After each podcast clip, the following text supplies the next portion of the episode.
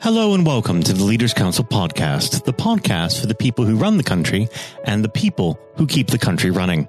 You join us in yet a very empty capital. I'm Matthew O'Neill, and today, as always, we ensure that we have a variety of distinct perspectives on leadership. First, we're joined by David Buffin, founder and managing director of Buffin Leadership International, a company that provides highly personalized systems for individual organizations. David, hello.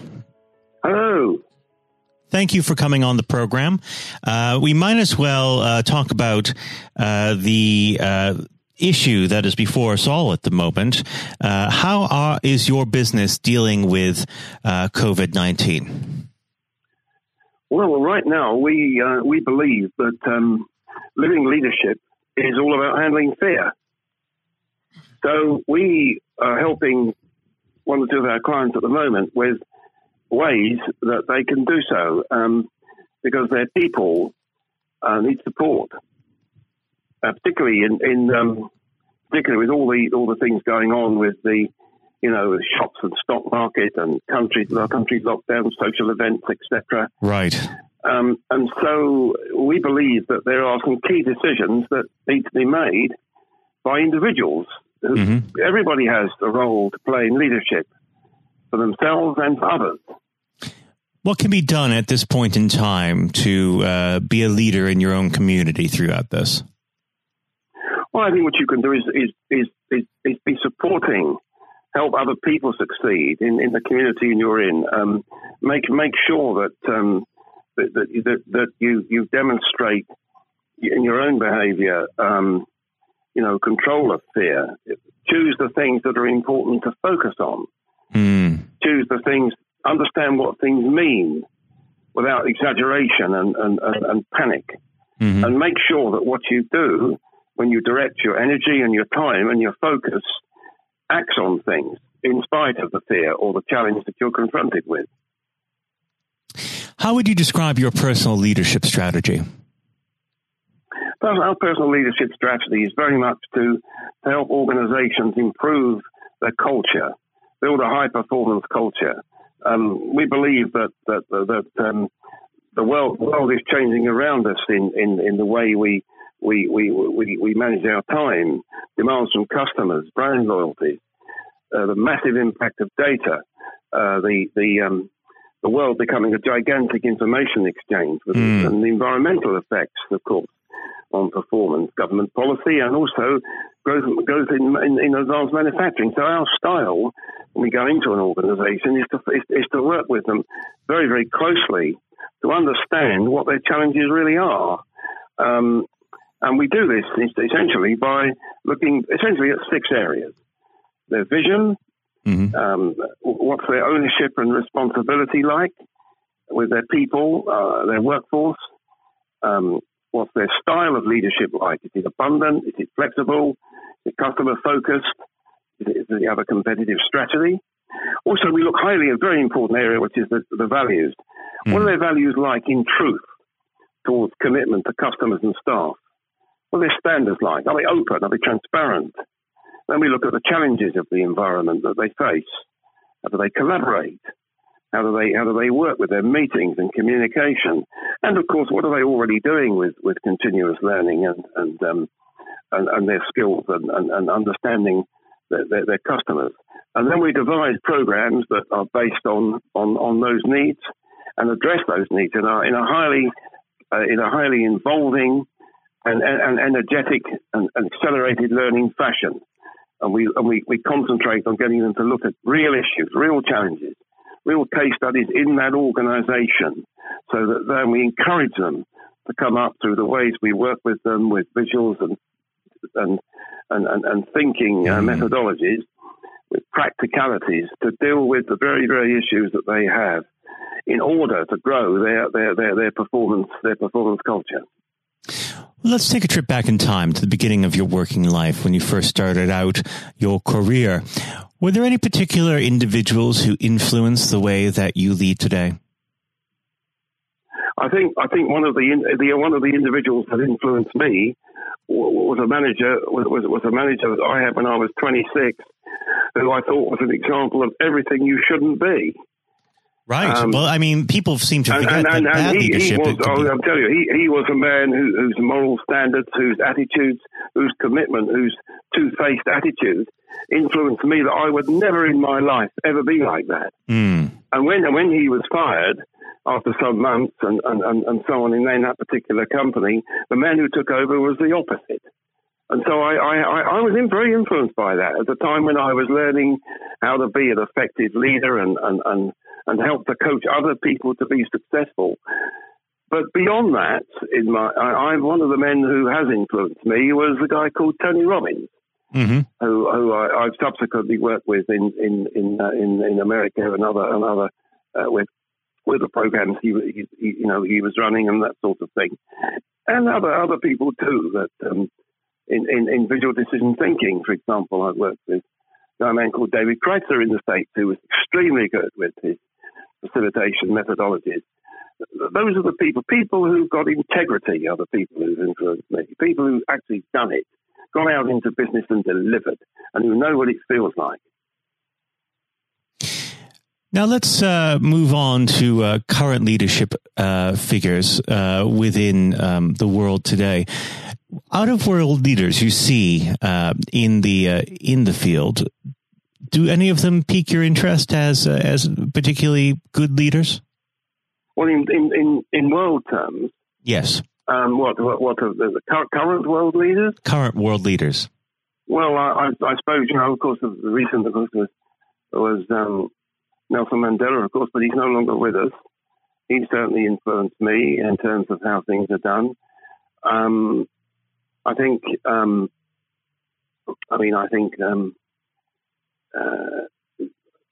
look at some of the people and some of the politicians. I find it quite difficult to put my hand on someone that I would really say I really think they are a fantastic leader in political terms.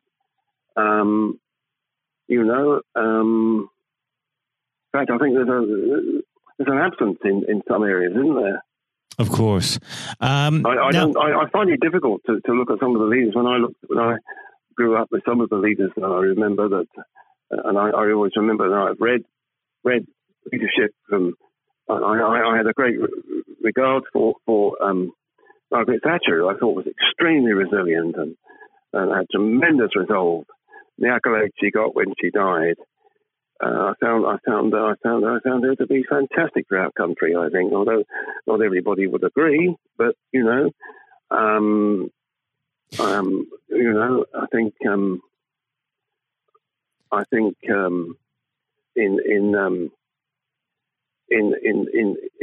of leaders, I've seen who've got some recognition worldwide. People like Steve Covey, for example. Mm-hmm. Who I thought was another example of a man who contributed.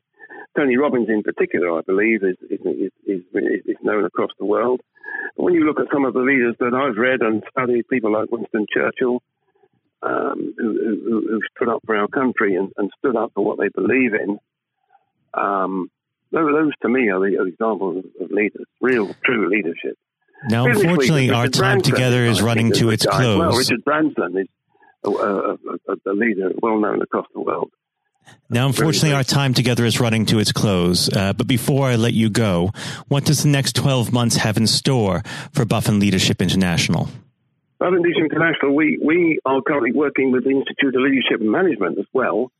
And we have a leadership academy, which we've built in the last 6 months with mm-hmm. a number of companies.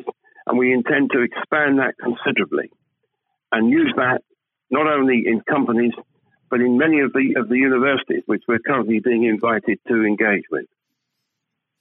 Well, I'd like to thank you, David, for coming on the program today. It's been an absolute pleasure discussing leadership with you, and I hope you come back on the program when all of this is over. David, thank you. Yes, indeed. And thank you. That was David Buffin, founder and managing director of Buffin Leadership International. And now, if you haven't heard it before, is Jonathan White's exclusive interview with Sir Geoff Hurst. We're now joined, though, by former England footballer and still the only man to score a hat-trick in a World Cup final, Sir Geoff Hurst. Thank you very much for coming on today. You're welcome. You're welcome. Good afternoon. And perhaps I should start and get it over and done with. I know you must be bored with it, and you've probably been asked 1,000 times. But when you got out for a duck playing for Essex, Geoff, what was going through your head at the time? Well, of course, that's not one of the most asked questions I get. Although there are one or two people who are very familiar who do Google me and realise that I did score nothing for Essex. My only game for Essex first team when we played against Lancashire in Liverpool, a place called Egbert in Liverpool. Many, many years ago, 1962, I think that was. So I didn't, I didn't really feel it at the time. It was lucky to be playing, I guess, there were one or two injuries. But the problem that I had was really messing about between the two sports. That was very detrimental to me over that period of time, being stuck between the two sports. And I think for those that don't know, there's another world that might exist where so Geoff Hurst was a first-class cricketer and not perhaps a footballer. But whether it's business or cricket or football, obviously the importance of leadership, it can't be understated, no matter what form that comes in. When you were at West Ham, Geoff, and when Ron Greenwood first came along, he made obviously some pretty radical changes. Was this a man that genuinely inspired confidence the first time you'd meet him? Absolutely. I mean, he was simply a fantastic coach or teacher, if you like, of football. And the quite always mentioned when we talk about Ron Greenwood, Harry Redknapp, who was played under him and has been very successful as a player and the manager over many, many, many years. He's come across many coaches, of course, and managers during his time over years, I guess. He would still say that Ron Greenwood is the best coach he had worked with.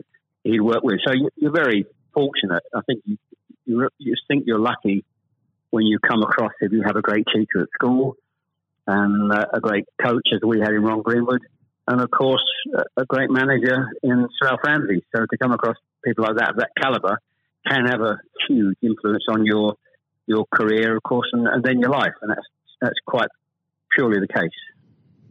Absolutely. And in those early days at West Ham, with a manager like Ron there, it's also important to have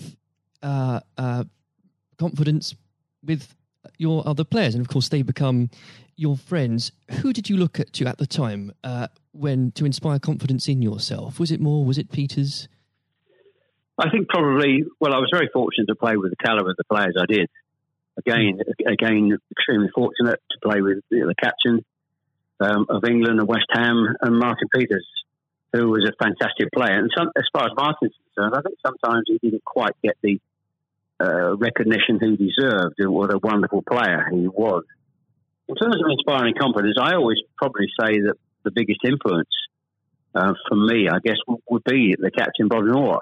Although he was only about 8 months older than me, he graduated through the system probably 3 or 4 years earlier. He played for England in 62, 4 years before the final when I played. And so he was more, looked upon him more as a senior player, if you like, not as a guy with the same age group as me. And I looked at how he trained, how he acted, how he behaved, and how he played. And so I would also say he was a big influence on me. One thing I would say about leadership, what I do understand clearly in all walks of life, leadership is at the top, is absolutely vital for a business, a football team, in any walk of life to be successful. And it's quite evident. I was in the motor trade for a long time as well, selling car warranties to car dealerships, and you could almost tell when you walked into the business many of the car dealerships, you could almost tell from the moment you walked in by initial reaction, people came and welcomed you, that the business was well run or conversely not well run at all. And so I understand the value and quality of leadership, and that's why I'm very fortunate to be involved in my career in those early days with two great leaders in Ron Greenwood and Alf Ramsey. Absolutely. And since you've already brought him up, Geoff, I think it'd be remiss not to go a little bit further with that. But obviously, at West Ham, your playing came to the attention of Alf Ramsey. Now, there's a man I'm sure when you walked into a room, you knew who was in charge. When it came to managing that England team, what was his style like, Geoff? Well, one thing, the first thing I say about Alf Ramsey, he's probably over my life the most powerful influence who had on me as a person. Naturally, it happens to an extent because he's got your whole career in his hand. Whether he picks you for England or he doesn't pick you, it can have a great impact on your career and, of course, your life. But yep. In that era I was involved for 6 or 7 years, it was quite clear who was the boss. He was quite very, very strict. Probably at a time, maybe overly strict, but at a time you probably wouldn't necessarily get away with it in today's football because it's changed dramatically in how you deal with players then and players now. But he was the most powerful man I came across, and very few people. And he was quite ruthless in getting people out who didn't want to be part of a group, part of a team. It is important that if you've got a group of people, and that's in any walk of life, they're all singing off the same hymn sheet, and you don't have anybody that's griping or moaning about the system. And if you've got people like that in your organisation, one thing I have learned, and I've taken it on in my life, my family, if you've got somebody in a group that doesn't want to be part of it, you get them out. And Alf, I think, was quite ruthless of that in his staff. And I think that's one of the most serious things I think I've learned over a long period of time. And is there, do you think... a specific moment, I'm sure there's probably dozens, but is there a specific moment, Geoff, you could perhaps pick right now that did show those qualities in Sir Alf so sharply? Yes, I think for me, certainly, I think there are instances of players who you thought would be in the team or certainly in the squad, and surprising they were not. There was no necessary reason for it, but looking back, I do think perhaps they were people that Alf didn't think wanted to be part of a group. So that's for me. In terms of my personal view, I think that it looked prior to the World Cup that I was going to be playing in it only a few games before. I was playing, and I played with Jimmy Greaves in the game against Yugoslavia only a couple of months before the final. And it looked at that stage as if I was going to be playing in the team. But in a couple of more friendly games before the final in Poland and Norway, I think, and Denmark, I played 2 of the 4 games, and I probably didn't quite replicate my form that I'd been showing at West Ham and in the early couple of games for England. And he left me out in the first game of the World Cup against Uruguay. He started off with Jimmy Greaves and Roger Hamilton. So I had an impact of thinking at that stage like I was going to play, and didn't start because of just a lack of form. I didn't play quite well enough to justify my position. And somewhat fortuitously, I only got back in the team because of a nasty gash to shin on Jimmy Greaves' leg. And I think what you've said there, Geoff, actually does sum that up really well. And more than that, whilst it's important to have that someone in charge with those qualities, it's almost useless if there isn't a strong and unified team behind them. And there really must have been moments, if maybe there weren't, but let us know, in that 66 competition, the prolonged pressure on all of you, the weight of a nation, did it get to you? Oh, not for me personally, no. I think, and I don't, not for me, not for a second. I think... I was just happy to be involved in the squad initially. Not at all. You're not aware of the magnitude of the occasion, really, looking back out. So I never really felt, people talk about pressure a lot, and it's there, and people talk about it in life. I didn't really necessarily feel any great pressure during the time I was there. And what is also important to say about Alf Ramsey, the people he left behind that were left in the squad, after he'd moved 1 or 2 players out, the squad were a bunch of very hard-nosed, professional, top-quality people. And that was, again, the leadership that Alf showed. He got people in together that were very, very strong personally. And I think that was part of the success we had. I always describe our group as hard-nosed professionals. We had some great players, but overall they were great, hard-nosed professional players and great quality people who we've kept in contact with, you know, over the years. And Geoff, I've got to ask, and I'm not making this up, I've genuinely heard that people do ask you whether or not you realised there were people on the pitch at that moment. I imagine you were busy on something else.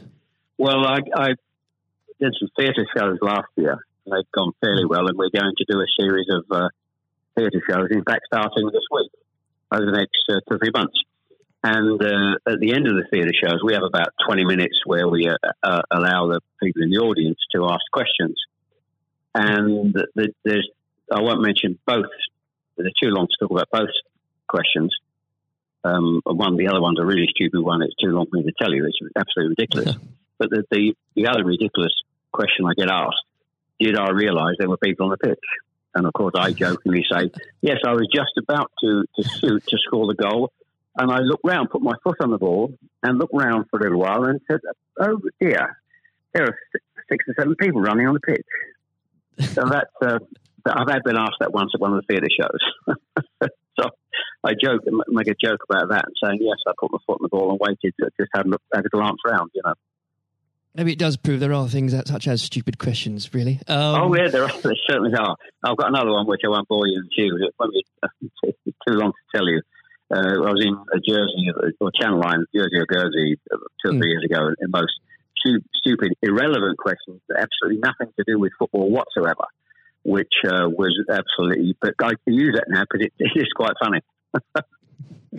Well, maybe another time then, but we... well, you want me, I can tell you if you want. You got time? I can tell you if you want. Geoff, go on, go. I think it would be silly if I said no at this point. Okay, so I was doing at a dinner in the Channel Islands, 300 or 400 people, black tie dinner, guest of honour.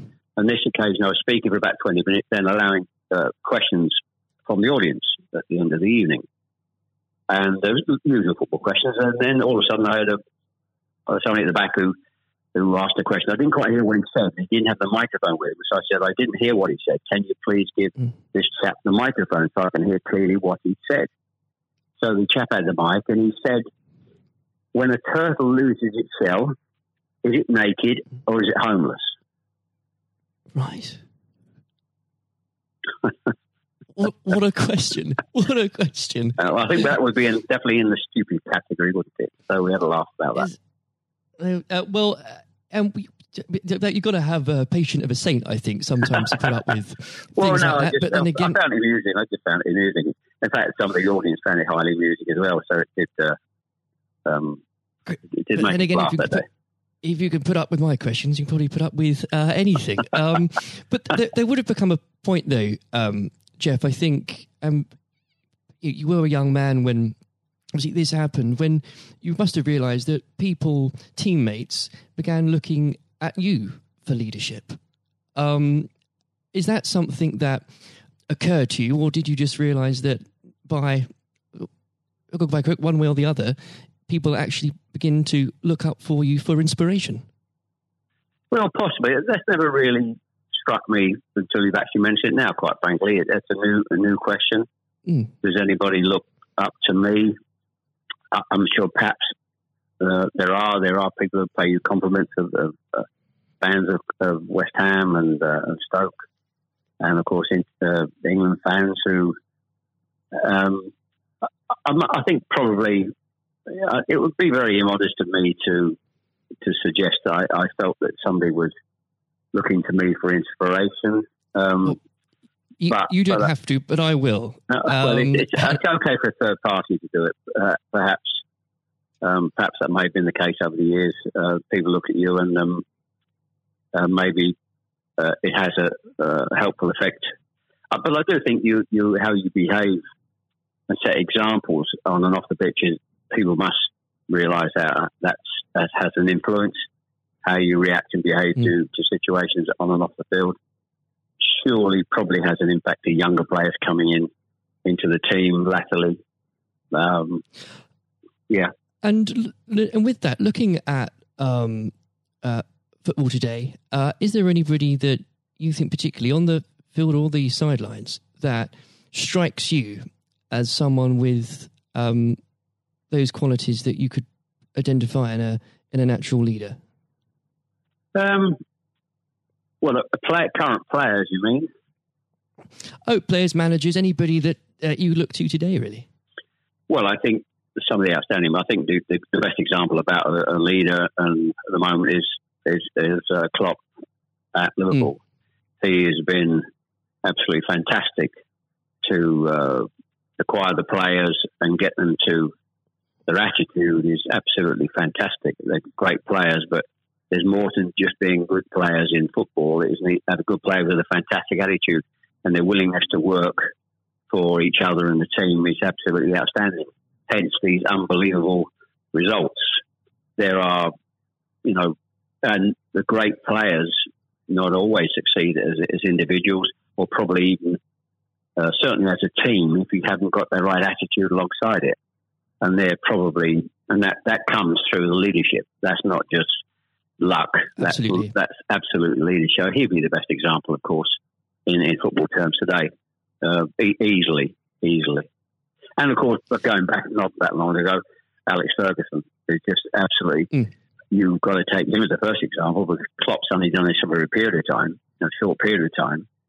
But if you look at the 25, 26, 27 years that Alex Ferguson did with Manchester United, and subsequently since he's gone, how they are not doing so well. He's the best example of management we've probably ever seen, and I don't think anybody will see the light of that kind of leadership again. It's absolutely astonishing. And do you think? Could you imagine Sir Alf or even Ron Greenwood managing teams today? Yes, I think so. I think, yes, no question at all. I think Ron Green was, yeah, well, the straightforward answer is yes. That's a good answer. The straightforward answer is yes. I can elaborate as much as you want, but the straight answer is absolutely categorically yes. And with, I know if we could talk about this probably for the next hour or so, but I'm conscious of the time. Looking back through your playing career, perhaps especially your time for England, who was it that struck you more than anyone else on the pitch that displayed qualities of not just leadership but companionship and level-headedness that you think that have stuck with you all these years later? Well, I think I was very fortunate, and I wouldn't pick any one player out. I think looking at that, so many, and that's why we were successful, because we had so many showing all those qualities that you just mentioned throughout the team. I think that was outstanding, and it's an opportunity to talk about all of them in that breath. And there was nobody, and going back from an earlier question for me, that all hard-nosed professionals, good teammates, good socially, and that's why we kept in touch with each other on our golf days every year up until about 5 years ago. Of course, with the sadly dwindling numbers, we still got on. Our wives got on all together all those years later. It didn't just finish after '66. That reunion, that camaraderie, that team spirit. Getting on with each other lasted for a long time, and I wouldn't. When you put those questions and how you categorise those, I would pick every one of the 11 players who you put in that category that were like that. There was nobody else; they were all outstanding, and I think that was a big part. I can't stress how big a part that was, and I've said that many times for the success of the team. We had some great players. We had some great players, of course. But without the attitude alongside that, going back to an earlier question, we wouldn't have been as ultimately as successful. Exactly. Without that, the whole will never be greater than the sum of its parts. But with it, yes, the word is team. The word is team. Absolutely. And I always use the word team when I talk. Sometimes together, everyone achieves more, and that's the same in any walk of life. That's fundamental. And lastly. Geoff, looking, if you were to give advice, and whether this is in sport or business or indeed any other walk of life, what would you identify, if you can, as the key tenet that you can't go without in terms of leading a team, no matter what that team is? Single-mindedness, dedication to the job, thinking about that role, that job in leadership all the time. It's a huge part of your life. But I don't think you can switch off when you're in business at the top level or sport at the top level. You may, have a couple of weeks holiday, but I'm even sure if these top managers and leaders in all walks of life are away on holiday on a beach somewhere warm, I'm sure they will not switch off for 2 weeks and completely not think about their role as the boss of an organisation. And I think that's, you're completely focused. You're always thinking about things, thinking about improvements, and it's just dedication and attuning your life to being successful. Excellent. Well, Geoff, on that point, thank you very much for joining us today. You're welcome. Nice to have a talk about this and just go over the past and just refresh my own memory about the quality of the players I grew up with. Excellent. Another time, it would be great to talk again. Thank you, Jonathan. Thank you. This has been the Leaders' Council podcast. Thank you for celebrating excellence in leadership with us. I have been your host, Matthew O'Neill. Until next time, goodbye. Thank you for listening to our podcast. The views expressed within the podcast do not reflect the views of the Leaders' Council of Great Britain and Northern Ireland, its parent company or subsidiaries, members of staff, other guests, or any other person therein associated.